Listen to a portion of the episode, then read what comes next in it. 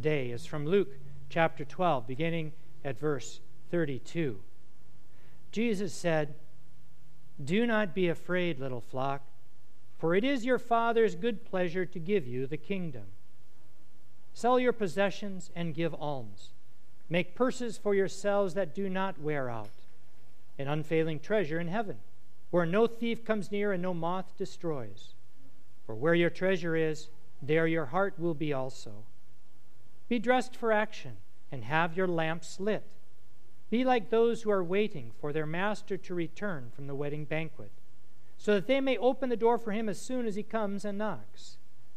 Blessed are those slaves whom the master finds alert when he comes. Truly I tell you, he will fasten his belt and have them sit down to eat, and he will come and serve them. If he comes during the middle of the night or near dawn and finds them so, blessed are those slaves. But know this if the owner of the house had known at what hour the thief was coming, he would not have let his house be broken into. You also must be ready, for the Son of Man is coming at an unexpected hour. This is the gospel of the Lord. Thanks be to God. Please be seated. Grace to all of you and peace from God our Creator and from our Lord and Savior Jesus Christ. Amen. Let's bow our heads in prayer. Thank you, Lord, for this moment in our week, this most holy moment, this transcendent moment where you have promised to be. Where two or three are gathered, O Lord, you said that you'll be here too. Help us remember that our worship is present tense and that you are here as certainly as you were present for your disciples those centuries ago. Your Spirit surrounds us, inspiring us, challenging us, comforting us, and sending us out in the world. We pray, O oh Lord, that we would be open to that Spirit this day. In your holy and most gracious name, we pray. Amen. The hymn that is sung right after the sermon is chosen usually very carefully to go with the theme of the day. This week, the sermon hymn actually quotes the gospel. It's a song that I heard growing up. It's a very peaceful, wonderful song. It goes like this Have no fear, little flock, have no fear, little flock, for the Father has chosen to give you the kingdom. Have no fear, little flock. It's a direct quote of what Jesus said today. Do not be afraid. God gives you the kingdom. In a week where we have had two more mass shootings, another averted, eight Walmarts threatened. Jesus says, Do not be afraid. In a week where in Times Square a car backfired and thousands of people scattered like ants. In a week where in Salt Lake City a sign collapsed and terrified the shoppers and the people who were downtown. In a week where the world economy seems increasingly fragile, in a week where children and parents are separated, in a week where one of our own church members buried her husband and lost her father, in a week where we have received threats because of the sign about refugees on our church. In a week where some of you have received terrible news from the doctor, in a week where we wonder where our world, our society is going, Jesus says, Do not be afraid. The kingdom is yours. It's hard to reconcile the two.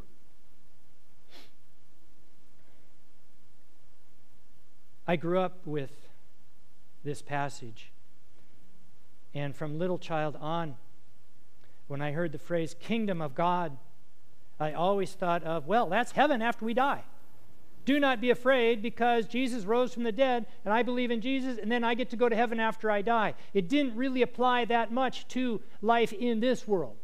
It was more about life in the world to come. Kingdom of God is to come. In my readings of Scripture, my study of Scripture, I realize that the kingdom of God is not just about going to heaven after we die. That the kingdom of God, the community of Christ, is present tense as well. And when I look at Scripture, I find that all the way through Scripture, there are references to God's community now. In Mark chapter 1, Jesus says to the reader, The kingdom of God is as close as your hand. Present tense. The kingdom of God is like right there by your hand. Open your eyes and look for it. In the Old Testament, the Ten Commandments and the book of Leviticus and all those rules that we hear about in the Old Testament, why are they there?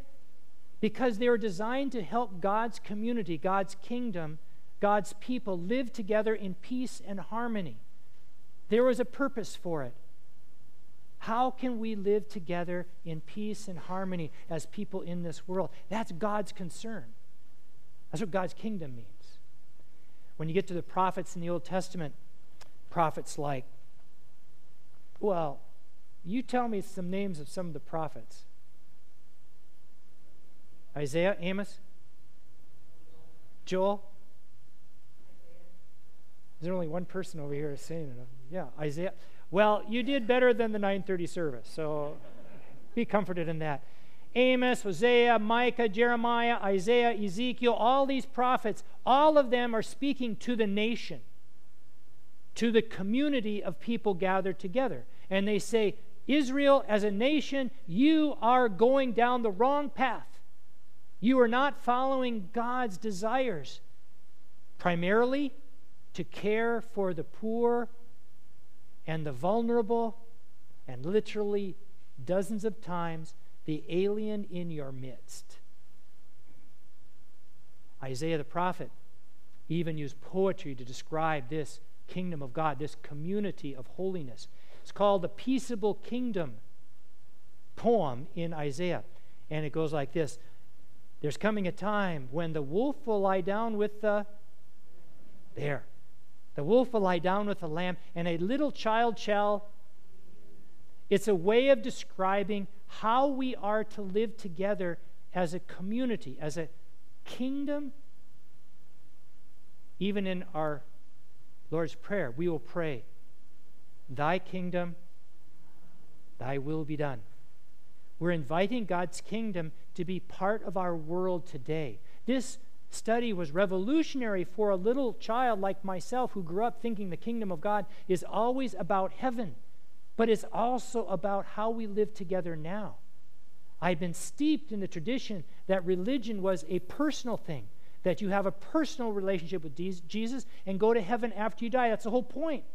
And then I read the Bible and I realize, no, it's about people living together now, that God wants us to live in a good, righteous, compassionate, loving community now that gets fulfilled in the world yet to come. Sometimes I think we need a different phrase than kingdom of God to describe it. You know, like Isaiah's peaceable kingdom, or maybe the community of compassion, or the country of justice, or the fellowship of peace. You can probably come up with some ideas too about what we should describe as what God wanting for us. You get the idea that what God intends when Jesus uses the phrase kingdom of God is not a thing, it's not heaven, not a country, it's not a set of doctrines, it's not a church. It's more of a movement, like a revolution of people starting to live together with respect and dignity for each other, for the world, even for the environment around. That's the movement, that's the direction. So, we're still left with the question where is it? Where is that movement? Where is that peaceable kingdom? In a world that seems increasingly dark and scary.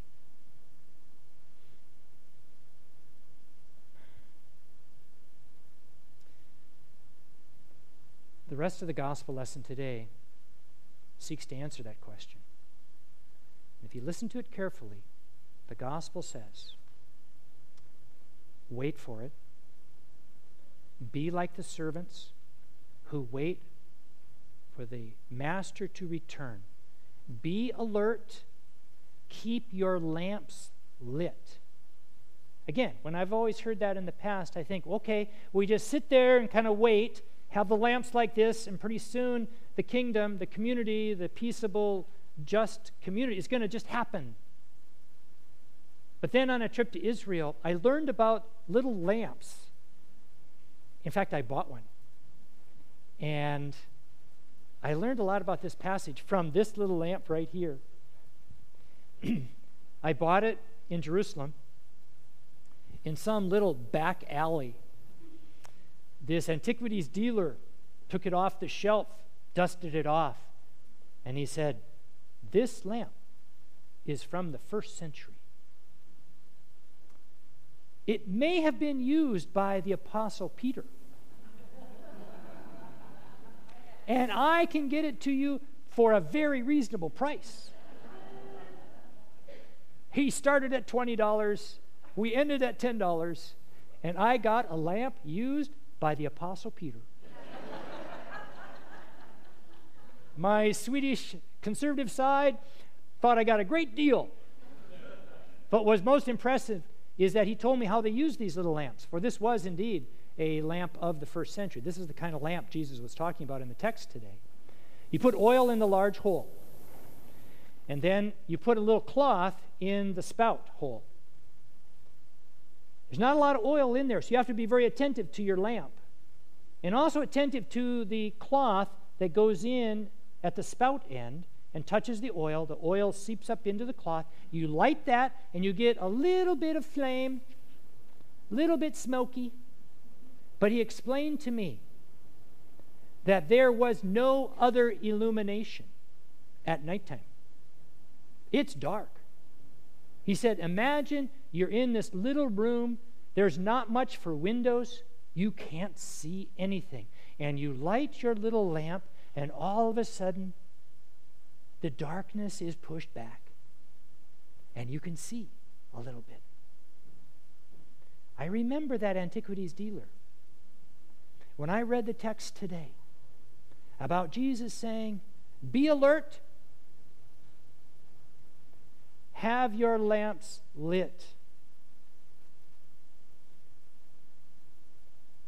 We're the lamps. You and me. We're the lamps. We look at what's going on in our world today and we think to ourselves, I don't know. It's a messy world out there, scary world. There's not much I can do about it. How many of you have tended to hunker down, cocoon into your homes, distract yourself with Netflix? Because the world is such a scary place right now.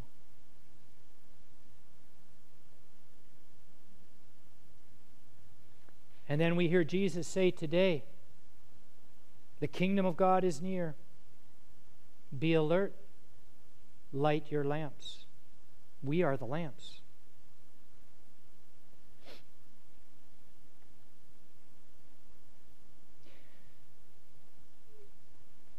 Just think that you are one of these little lamps in that dark room.